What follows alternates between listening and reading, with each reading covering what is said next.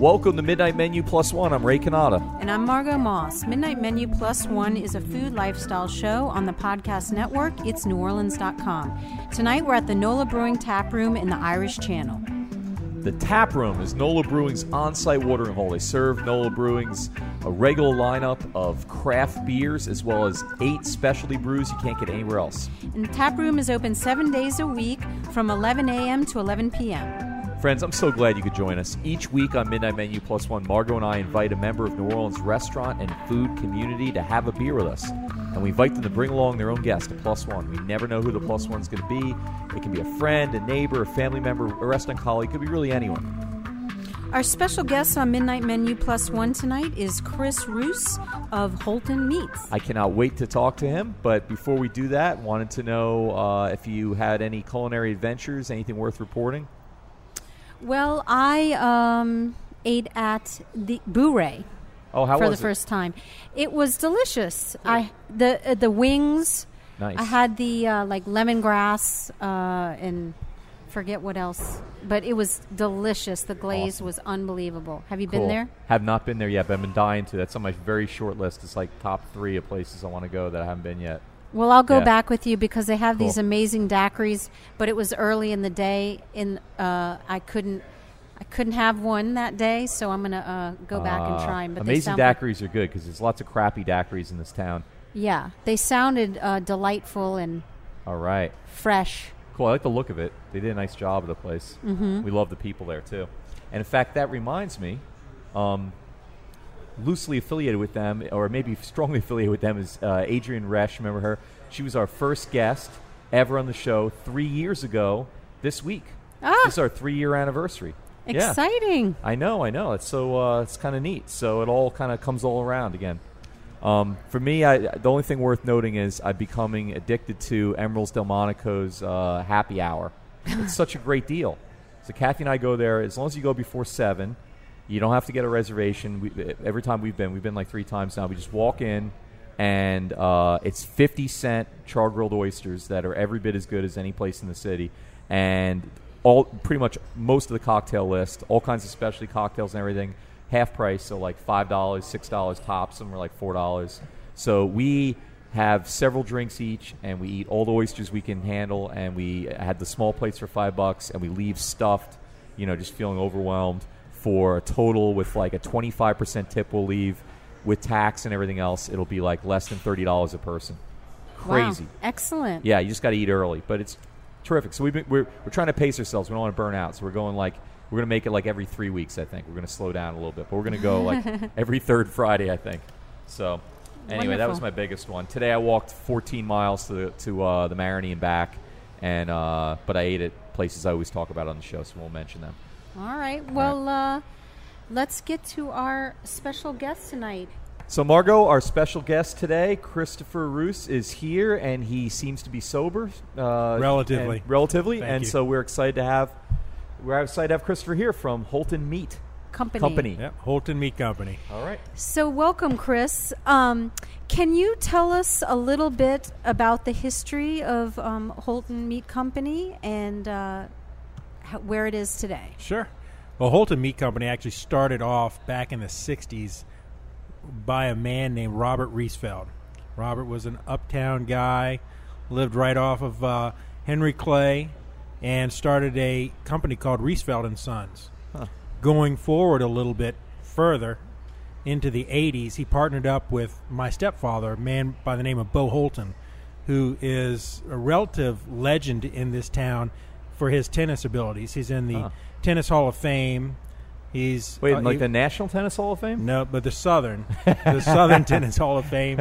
Also played for LSU, captain of the tennis team at LSU. Ah, He was a big tiger. All right. And so, um, anyway, Bo and Robert formed a business, and it was then it was Riesfeld Holton. So once Robert Riesfeld passed away, Bo took it over, continued it on as Holton Brokerage. In which case, I became the owner after Bo passed away in 2002 and renamed it Holton Meat Company. Now the history is that there are a lot of sausage andouille, Tasso guys down the river, up the river that need trimmings and need meat to do their processing. That's what Holton Meat Company, Riesfeld and Co. was. It was a company that provided them with the raw product that they could process and make into this delicious bits that we call somewhat of heaven every Monday in our beans, every Friday when you grill, on Sunday. So it, it, it was it's it's a real New Orleans company that has gone through the ringer, whether it's a hurricane, deaths, but it's withstood the, the, the test of time. So you didn't make the sausages. You you, you provided the meat to the sausage makers to make Yes. the sausage. Yes. Let them do the art. Correct. Do their, um, and um, So is that is it- locally sourced or was it? Uh, no, typically we don't have that many um, slaughterhouses back in, uh, in in South Louisiana anymore. Um, the larger ones are more in Omaha, and you can go all the way to Chicago. Depends. They're traded. All the trimmings are traded on the market daily, like a stock is. So Huh. you have to actually, you know, provide these guys with a price, bring the meat down or store it. And some people like it fresh, some people like it frozen. It grinds differently for different people. I've got a guy who we used to deal with in Lutcher, Louisiana, who would always like his stuff fresh. Got a guy in Bogalusa who can't grind anything but frozen. Huh. It's just a matter of you know how they like it. Is that? Um, do you think it tastes different, or it's a texture thing? I think it's part of their recipe. You know, these Okay. things back up into these old, old New Orleans families, and these recipes are coveted. So, depending on how they did all of the meat at the time, they've carried those rest- those recipes forward. And like I said, they they covet them with lock and key. And whether it's frozen, fresh, all the spices that go into the various pieces of meat, Huh. they will sit there and, and you know, it's just a matter of the grinder.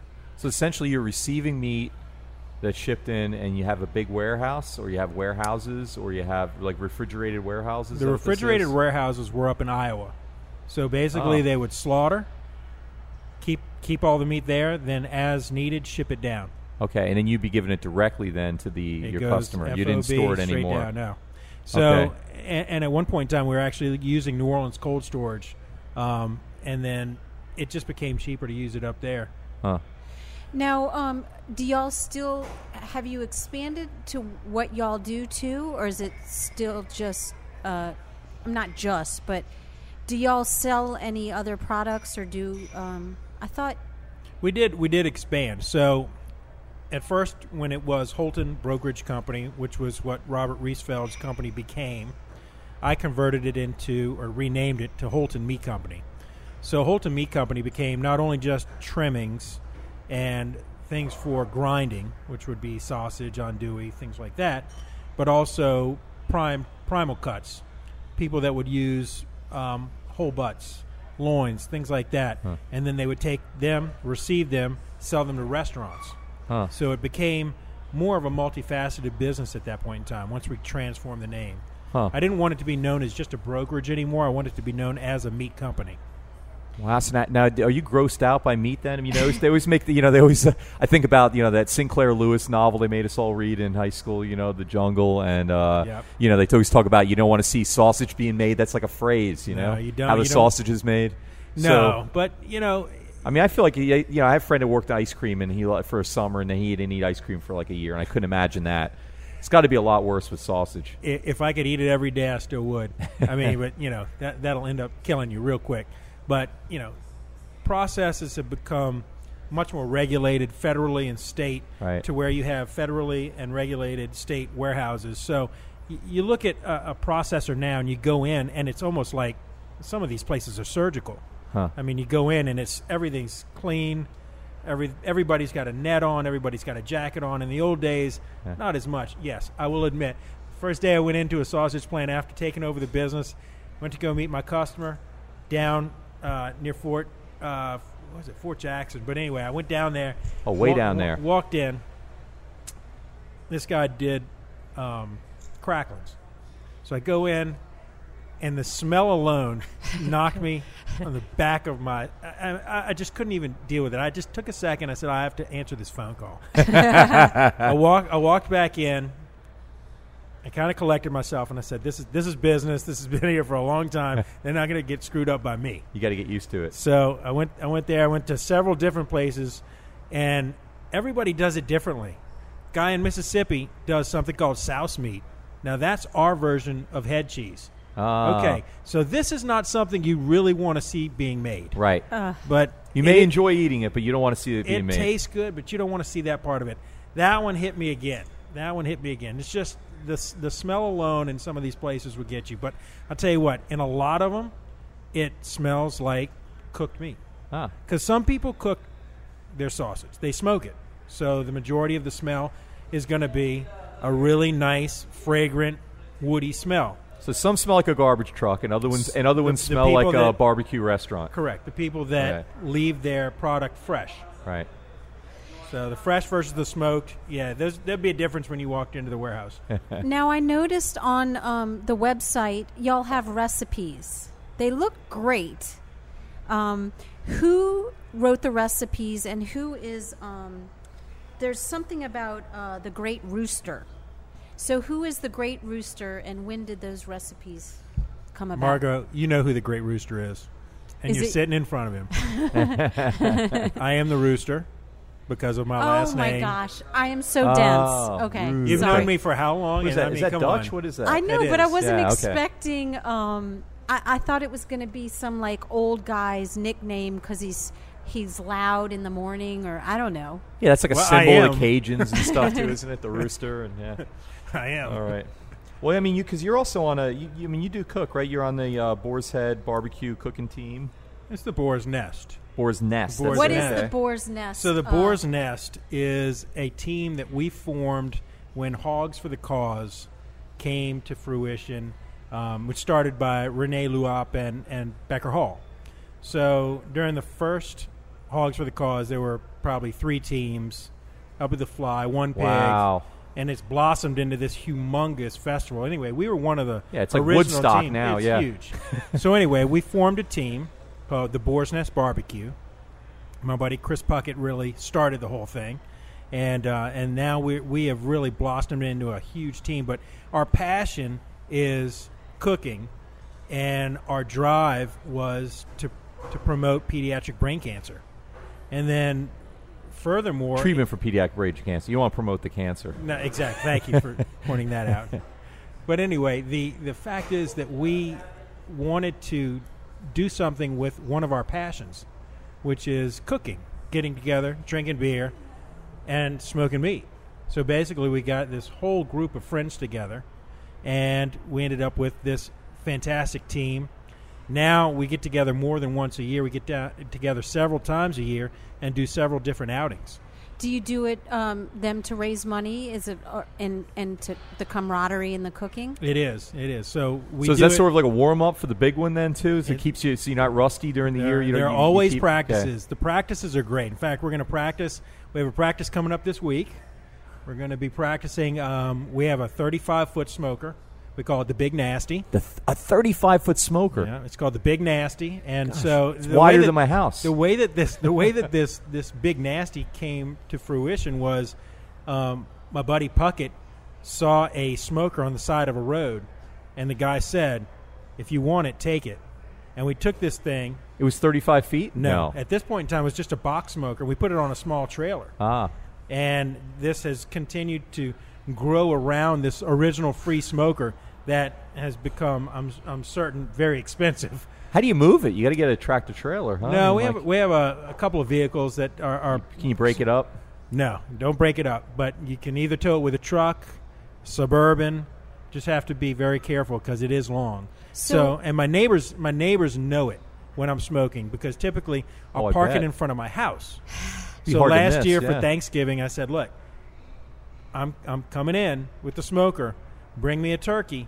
I'll smoke it for you for Thanksgiving." We we ended up being doing 35 turkeys. You're it's a brilliant way to get the neighbors Yeah. to like you. Neighbors love me. They love me. You know, I'll tell you what. Everybody loves you when you're feeding them free barbecue. Yeah. Now wait. Well, now wait a second. So it, can- you can do 35 turkeys at once. Oh, that's just on the uh, two shelves. you can do more than 35 turkeys. we can at do once. about 680 pounds. 680 pounds of meat at one time. How long does it? t- I, I don't even. I don't understand. So we're going to be smoking pork butts on Thursday night for a Newman football game for Friday night. So we'll we'll do 20 pork butts for about between 12 and 14 hours. each. each, all at once. Wow. And we'll smoke them over pecan wood huh. at about 230 to 240 degrees. Wow. And um, after that, How much about- wood do you go through? Uh, we go through quite a bit. I mean, we'll, we'll buy about a cord a year, and we'll burn probably about 140 logs for this. 140 logs. Yeah. I So mean, it's, like- a big fire. It's 10 box. logs an hour. Yeah, it's a lot. it's a lot. But All right. we have the thing hooked up. We have the thing hooked up to where you can see the temperature internal. A log see every the six in- minutes. The internal. They're good. we don't have it down to that. We just see when it burns down. Throw a log on. So I want to know a little bit about um, how you got into cooking. When, what was your background, and f- what's your relationship with food? So I, I'm in love with food first, um, and I think why everybody else on this on this show is. But um, you know, growing up in New Orleans and going to school in New Orleans, you always kind of take it for granted. Like coming home at night, having the kitchen smell nice, being provided with a really warm meal, hopefully, you end up saying, "No, that's good." So you know, the red beans on Monday, you know, pork roast, you know, flank steak, whatever comes, you know, whatever was. But I didn't really ever think about it because my mother was doing it. Mom was giving three kids meals, square meals, so we could get upstairs, get out of her hair, finish eating, go. But it was always good. It was always like the kitchen smelled great. That's not what really drove me to cooking. So I remember the real drop dead time when I started to cook, and it was it was literally through attrition. I had an apartment on Hillary Street. I'm at Oh. Tulane University, and I'm going. I got to eat, and I'm not calling mom. so Ramen noodles were out of the question. ramen noodles were out of the question. Um, at the time, there was a Piggly Wiggly on St. Charles. That was Nice. that is now Willie Mae Scotch House. Ah. I had that. I had a Winn Dixie up the street, and I just go in there and buy. Um, other than that, I also was an avid hunter and fisherman. So everything I harvested, I would end up cooking, frying. I screwed up so much. I mean, there was more stuff that was inedible than was edible. But I learned, and I learned. And then my mom gave me the Cotton Country Cookbook, which was probably on every southern, uptown, downtown, Metairie, everybody's shelf. Huh. And this had everything from soup to nuts. And I started following some of these recipes. And then I started adapting some of these recipes. Huh. And then I got a barbecue pit.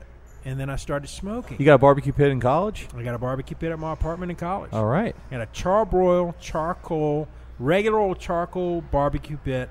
And I can remember inviting people over for smoked ducks. Smoked and I, ducks. And I had these ducks on a rotisserie, smoking over a rotisserie.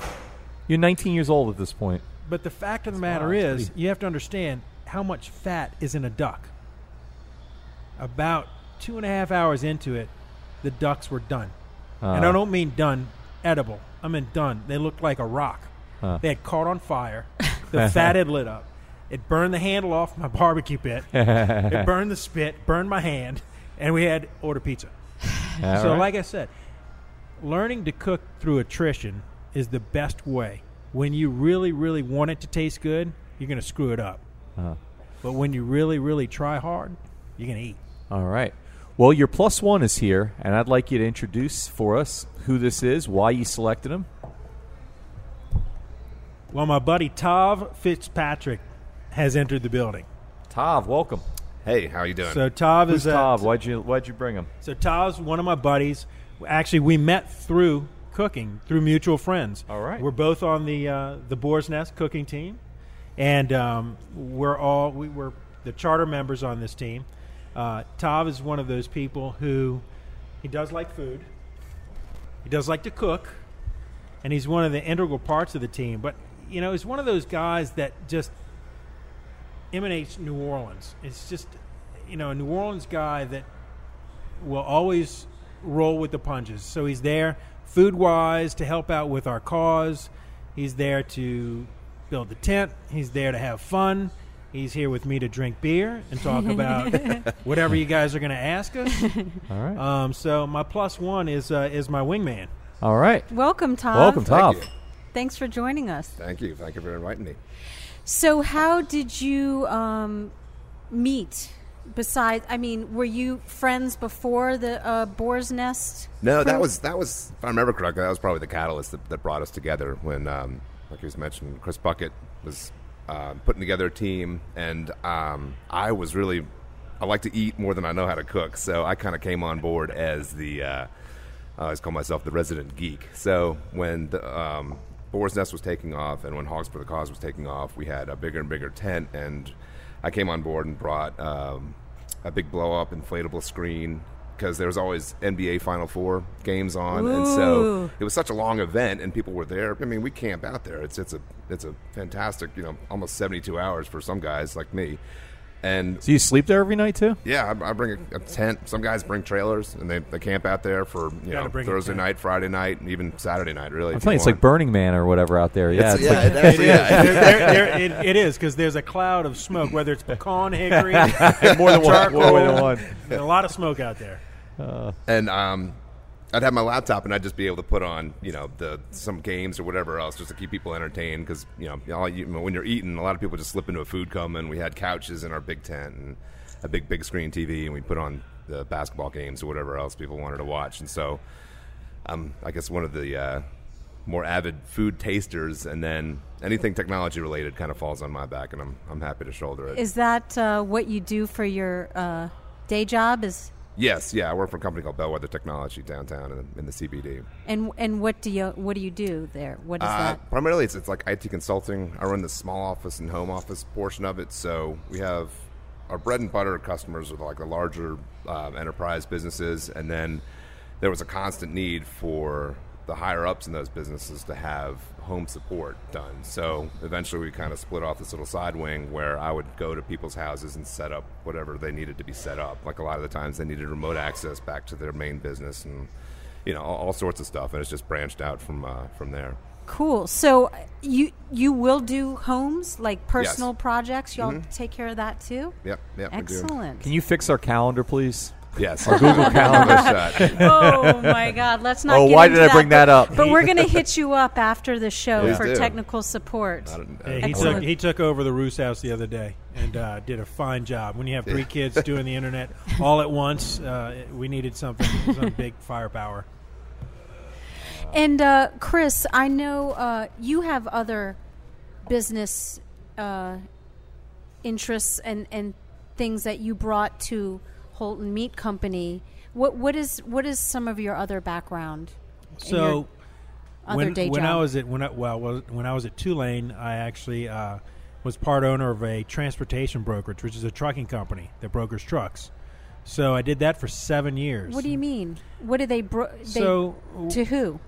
to anybody that needs freight moved. So we Ah. would we would Oh. utilize what's called um, basically a, a deadhead. So people that are moving freight from point A to point B need to have a way to go from point B to back to point A to pick up their, their money or their money job or their money load. Hmm. So we would wait for trucks. There was a there was a system you could subscribe to that would show you where the trucks are in the country. We had customers that needed to move sugar, cotton, grain, canned goods, you named it. And we put those two together and we would ship the loads for them. We would do between 120 and 150 loads a week between me and my partner. So were you loading it up yourself physically? Absolutely not. Absolutely not. I was doing it by a phone, Ah, sitting sitting there, basically operating the company, booking the loads, talking to the drivers. So you're making them- serious money in college already? You with knew how to delegate. Well, we were we were we were doing okay. I mean, we we Did your uh, parents know? Were they making you pay any of your own tuition then? Oh yeah, a hundred percent. Oh, really? Oh yeah, I You paid, paid hundred percent of your tuition. I paid I paid the last three years of my bill at Tulane. Wow. That's impressive. That is super impressive. Yeah, well, t- you know, I have a long long stint at Tulane. You got to take those last three. I didn't tell you how long it took me. yeah, your last three years was year seven, right, eight, exactly, nine. exactly. They call me a doctor. Well, I don't. I mean, actually, you know what? I mean, it, it should be with uh, all those other ventures. You're making your own. You're making your own uh, restaurant at your house, and you got your own side businesses. That's amazing. Um, Well, Tav, did you grow up in New Orleans? Yeah, I've, I've got a, a checkered past, so to speak. I, my my family's Ooh, from we here. love that. Yeah, Yeah. It's, uh, it's Why it's it's started off. My dad worked for what was Mobil Oil, and he was an international lawyer. So I was the short version is I was born in New York. I lived here for moved down to New Orleans for three years. Then I was in London for three years. Um, then Holland for three years, and then back to New Orleans for four years, and then to Paris, and then to um, boarding school in Virginia, and then college up in uh, Connecticut, Hartford, Connecticut. Uh-uh. So I moved a lot. Did you um, like army brats? Did you have a hard time making friends? Because that's a lot of moving. I It's- mean, or or making connections with people. You know, at that a- time? after the second or third move, that kind of came naturally. Frankly, I mean, uh, you know, it was just another move, and I would just settle in and and start to, you know make friends, and it just just kind of came naturally, I guess. But I, Okay. you know, when I, I met my wife soon after I graduated college, and she just happened to be from New Orleans as well, and so. We decided to, you know, both move down here, and that was it. I've, I've been here for the past fifteen years. oh, so No- you, no you're, intention you're move. not nomadic. No, like no, that. no. I, I, I, I think that portion of my life is hopefully done for at least a, mm. a little while longer. I was just tired of moving. So I want to hear some of the checkered though part. Is it you? Is this checkered because you moved a lot, or did they have to move because you were getting in trouble? No, it was it was a little bit of both. I mean, ah, jeez, the Come on, this is part, a lifestyle show. This Okay, is not the- a cooking show. Yeah, I gotcha. The uh, okay, the checkered part really isn't all that checkered. I was it, it was Paris, and kind of actually it was very similar to New Orleans. I mean, the drinking age in Paris is like I think it's either back when I was there, it was 14 for beer and like 18 for liquor. And so you know, I was 14. I was living in the 17th arrondissement, which is like eight or nine blocks away from uh, the Champs Elysees, and as high schoolers, we would be doing what college kids did, and we you know go out all hours of the night have too much fun. And frankly, by the time my junior year rolled around, I um, I knew I wasn't going to get into a good college, and I was like, all right, I got to pull the plug on this. And I basically redid my junior year and went to boarding school in Virginia, and then springboarded over there into uh, into Trinity up in Hartford, Connecticut. A lot And to be said for boarding school. Huh? Yeah. A lot to be said for boarding school. Now you Yeah. went to boarding school. yeah. Tell us about uh, your boarding school experience. So kindergarten through eighth grade, Newman School, and then ninth through senior year, Culver Military Academy in Culver, Indiana. Why um, Indiana, and Well- why military? There were actually there were a couple of kids from my class and a couple of New Orleans people that were already there. that were familiar with it. I'd gone to summer school there to learn how to fly when I was 14. Fly, Fly, huh? Air- fly Airplanes. airplanes. Fly airplanes. They had a flight program. So Culver has Very supportive Culver has a uh, Culver has a really Were your parents cool trying to kill you? No, not at that point in time. Not at that point in time. So um, Like, here, kid, get get Right. in an airplane. Why don't you fly this? here are the Wow. keys. Here are the keys. Yeah, Up right. is that way. yeah. So, um, you know, I went to military school, and it was a real, it was a fantastic, um, sounds like New Orleans. Anyway, it was a fantastic experience. There was no other experience like going to that school. It was, um, to me, it was a step up from Newman, which is already a great school academically. I was surrounded by people that were expatriates from uh, Saudi Aramco. I had a uh, Spanish roommate for three years who taught me every bad word I could know. I had three years of Spanish in high school and three years of Spanish in college. And when I got to Mexico with him, I knew how to say, I'd like to go to the bathroom and can I play a guitar? but And how to Culver, post bail, huh? no, and no, I didn't get didn't get that far. I'd still be there. But Culver was a was a unique place um, that if anybody knows about it and has heard about it, it's a pretty cool place to go to school. It wasn't difficult to be in a military uh, academy. I mean, this the strictness and the The strictness the, that freshman year will uh, will get a hold of you, but did they hmm? paddle you? No, no paddles, no paddles. There's plenty of stuff, but you know, it's it's it's a combination of strictness and a combination of academia that really makes you grow up real quick. Now, granted, my dad had died in 1981 when I was 11, so I was in a house with my mother and and my two sisters. No, nobody, nobody in the male race wants to grow up in a house with three hormonal women ever.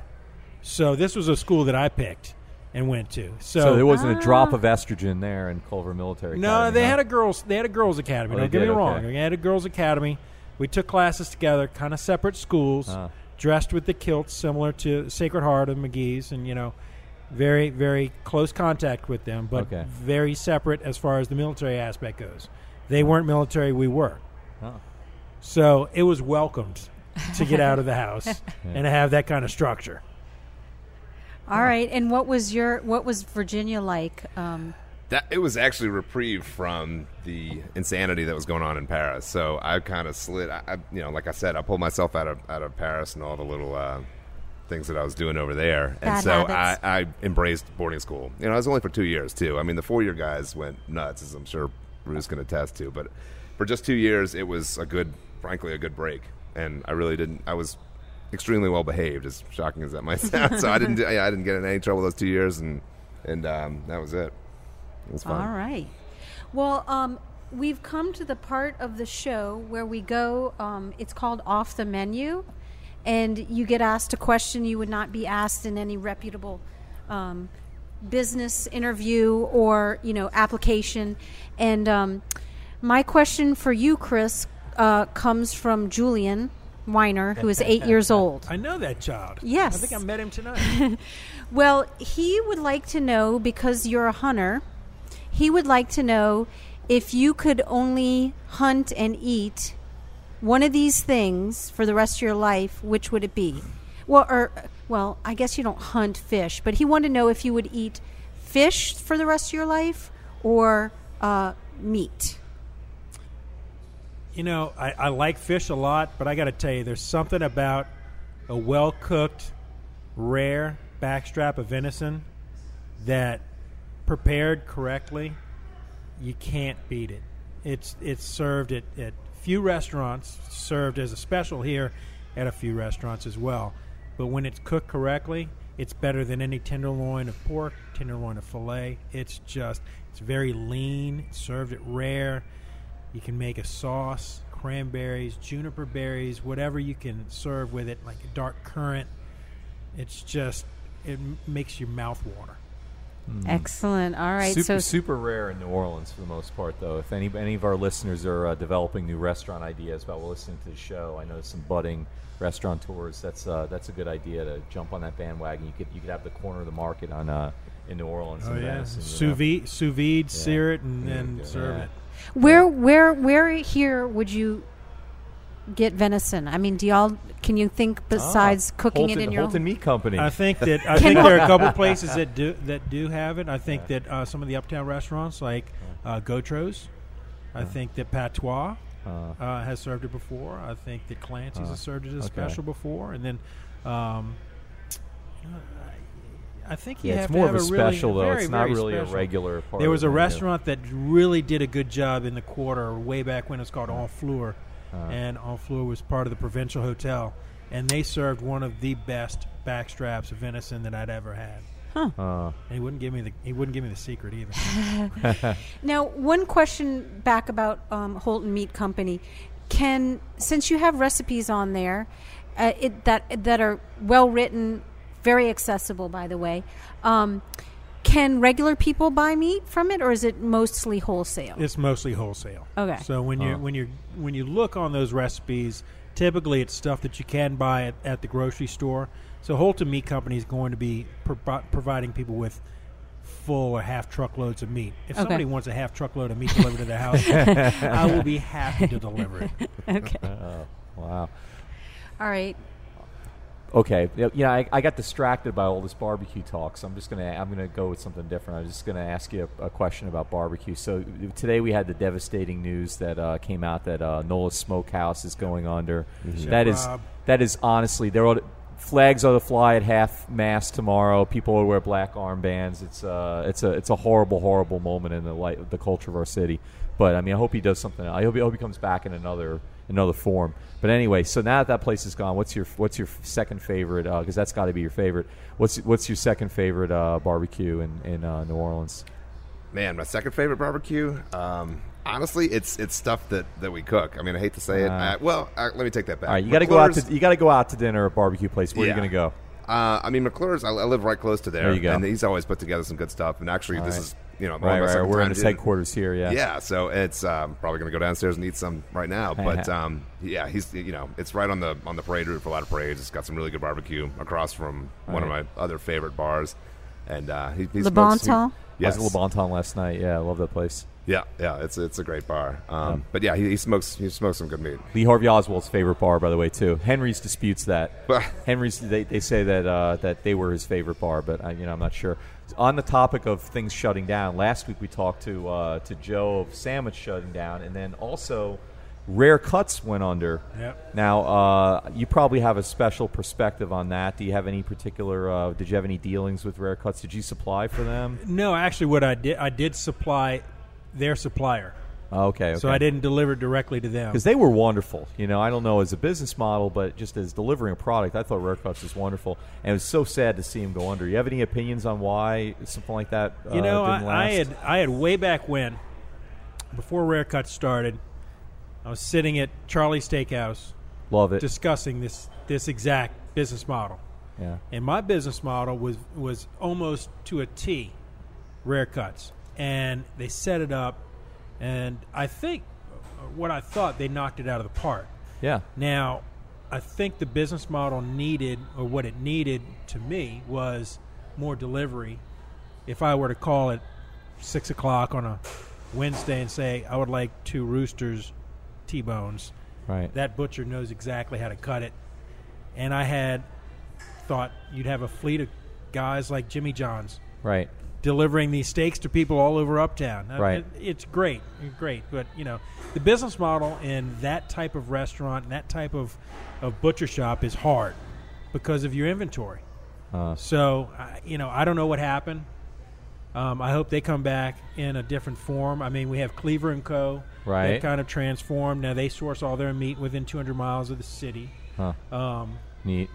and you know you have Chris's Meats. That's not that's not mine, but Chris's Meat that opened up last week out off of uh, West End.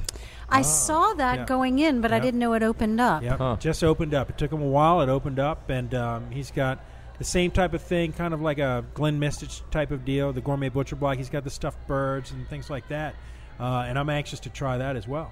Ah. Cool. But, you know, Yeah. Chef Rob, Chef Rob definitely had the best burnt ends in the city, hands hands down. Oh, he was amazing. That guy's a nut too. He's so committed. He used to sleep in that. You know, he slept there five days a week. He would get forty-five minutes of sleep. His alarm would go off. Then he'd he'd feed the cooker, and then he'd go back to sleep again for forty-five Well, minutes. who and he'd do can that. maintain like that? I so mean, maybe that's the real reason. Maybe he was making a bundle because I know he used to sell out. So you know he would sell out for the day at like one o'clock. But who People could would keep line up that type of? Yeah, so um, maybe that's the what it key was. is Maybe the he key just is to couldn't sell take it. out. I mean, if you take the model from LA twenty three barbecue, which is my favorite barbecue place in the city. Sorry, McClure's. But the two guys that started off started up LA twenty three barbecue, which is directly across the street from Belle Chasse Air Station. Yeah. Aaron Gelfand and Bobby Monstead, Huh. and they have the best brisket in the city, hands down. Wow. And Wait, it's down in Belle Chasse though. Yeah. Oh, okay. Come on, it's That's not 15 really a minutes. city. It's 15 minutes. but but the, the fact is, the fact is that their model is to sell out every day. If you got there too late, there's a big sign that Yeah. says "out of food," Right. And so that now they're starting to do beef ribs, Huh. and it, it's great. They'll they'll do some catering, but their their model is sell out every day. Because I used to supply them. That's what Rob So- was doing. Rob was selling out every day. I mean, there would be lines out there. It was like a Bruce Springsteen concert. as People like camping out. These are these are these are two these are two guys these are two uptown guys Yeah, that wow. just basically chased one, their dreams. They're they're charter captains when the weather's nice, and Huh. they're barbecue guys, and they chased their dream and they did it, and they're that's successful. living a passionate life. They did. I mean, they Now, bought a s- place Speaking next. of to them. barbecue again, now you had a uh, show on. Uh, was it an episode of a show or was it a whole show? It was a, it was a one hour episode on a show hosted by a guy by the name of G Garvin, Okay. and it was called the Underground Barbecue Challenge. All right. So what happened was, and I'm not sure really It was on how the they Travel found Channel, us. It right? was on the Travel Channel. So they found my buddy Chris Puckett, and then Chris had to get a plus one, which was me. Asked me to be his plus one. They All right. interviewed us, did this big deal on t- on on camera, and then we basically were asked out of I guess about 13 teams to be on a show to represent our New Orleans borough. All right. So we represented Uptown, and we didn't know who we were battling against. Ah. Now it was Wait, so it was neighborhood by neighborhood in up to neighborhood against neighborhood. Really? How did I miss so, this? Wow. So we. So who'd you go against? So uh, we basically started filming, and then they said you got to show up at Jackson Square, 8:30 a.m. And it was one of those things where you showed up, and there are two guys standing across from you.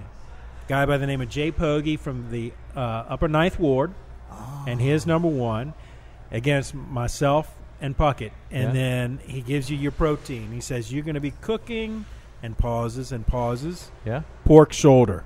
All right. And let me tell you, that was a moment that Puckett and I looked at each other and we said, "We got this." Uh, you look at it, we high five, we say, "We got it." So so did you win? you got to watch it. Oh, it hasn't aired yet. It's aired. Oh, but oh, anyway, aired. Oh, okay. we won.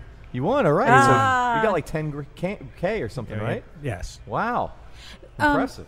Now, did y'all? Um, what was your reason behind doing that? Besides your passion for barbecue, I mean, did you have the desire to go on? I mean, were you approached and you wanted to be famous, or was it the money you wanted to donate the money, or I think I think at first it was just to do our passion and to show everybody how passionate we are about this type of cooking. And then we did decide that once we had the money that we would donate the majority of that to Hogs for the Cause, which we Oh, did, Nice. which is great. Now we did put some into the smoker.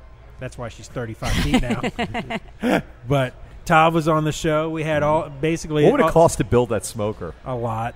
I'm what sure. do you mean you were on the show? You weren't Hey. part. You were part of the team. On He the, was well. What we had to do is we had to throw a party for 85 people. Oh. So what happened was they gave us the way the show happens is they follow you around as you're sourcing everything. They follow you in the kitchens while Oh. you're cooking, coming up with recipes. So we ended up getting the meat. We had to pick a place to throw a party.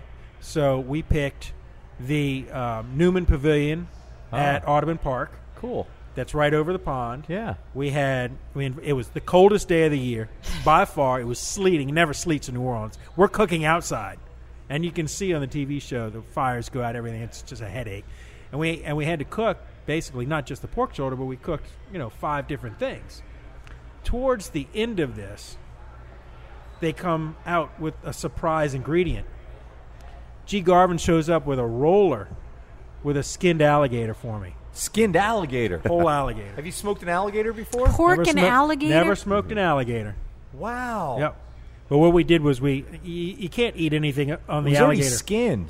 it was that was the easy part. So, you know, they gave us the whole alligator. I chopped the tail off. Now, was it like gutted and everything too? oh yeah, Okay, so it's just the meat. Yeah, it's And- just but the it's on meat. bones. it is. But you know, the tail. If you take the tail off, cut the tail off, they're four tenderloins. The bones look like a cross, and you take out the four tenderloins, and they end up like four pork tenderloins. I sliced them thin. We soaked them in buttermilk. We pound, we pounded them, panko crusted them, and fried them. All right, when they bring out the alligator, do you um you have time then to go consult people about recipes and so forth, or just like right there on the fly you did all that? right there on the fly. Wow. We had we had um, sawhorses with sheets of plywood that we were working on. So we also made a crawfish cornbread stuffed um, pork shoulder. Well, it's actually the picnic end. Mm. We made grits and griots Nice. out of the out of some of the the bits, and then we made a smoked cold smoked barbecued shrimp nice. as well as in the greens. and as well as the greens. greens went which over G G Garvin looked at me, and he said, "Okay." He tasted it. He looks. He looks up and he goes, "Where's the old black woman at?" and of course, my partner looked at me. I have a cooking hat, and he goes, "Under that hat." Uh, we had- we had Did they leave that on the air? Did that make the air? oh yeah. Oh, okay. Oh yeah. Oh yeah. Everything's on the air. But it's, it's it was a great show. It was a great experience.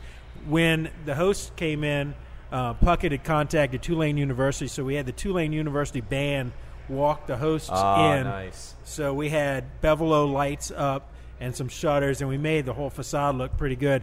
And Tav helped out by scurrying around in the city to go get you know stuff during that day. So did you have a budget then too? Like you couldn't exceed a certain amount of money Yeah. for it and all that Yeah, kind of stuff. yeah. But they provide the money for the well, party. no, right? they gave us they gave us a budget, and we just basically had to scurry around and, and get everything either donated or helped.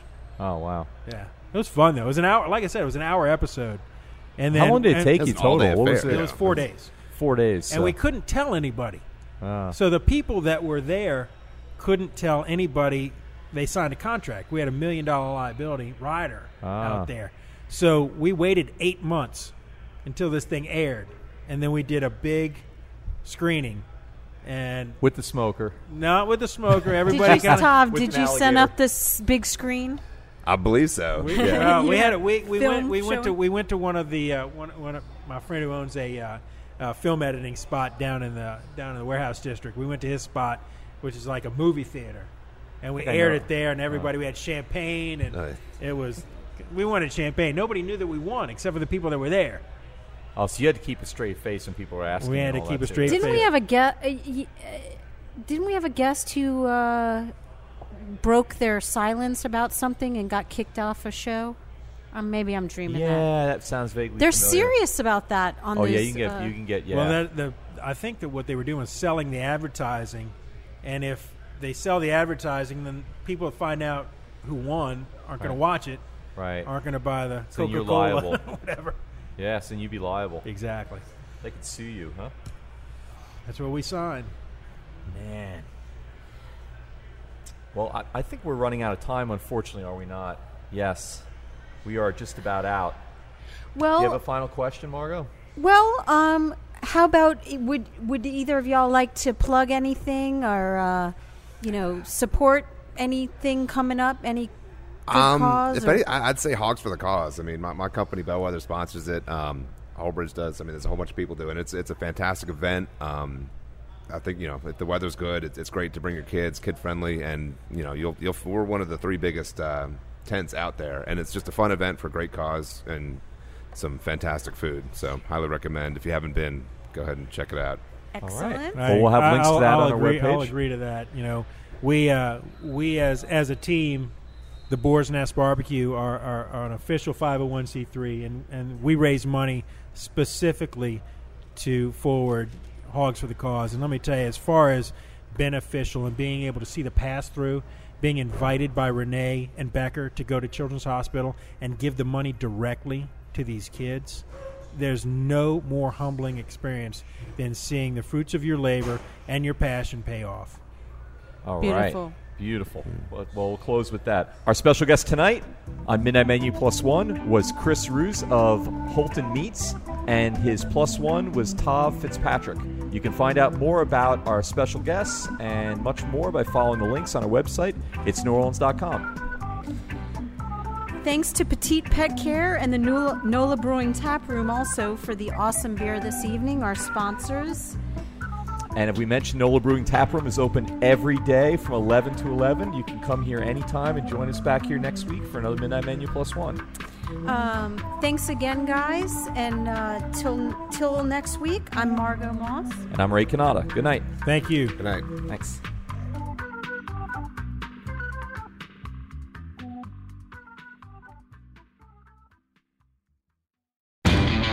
You know Labor Day signals the unofficial end of summer, but not the end of your outdoor projects. Lowe's helps you do it right and helps you save with Labor Day deals throughout the store. Shop now and get two bags of Stay Green potting mix for $12.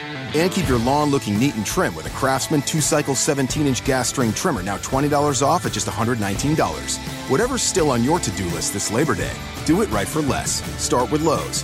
Offers valid through 828. Soil offer excludes Alaska and Hawaii, U.S. only.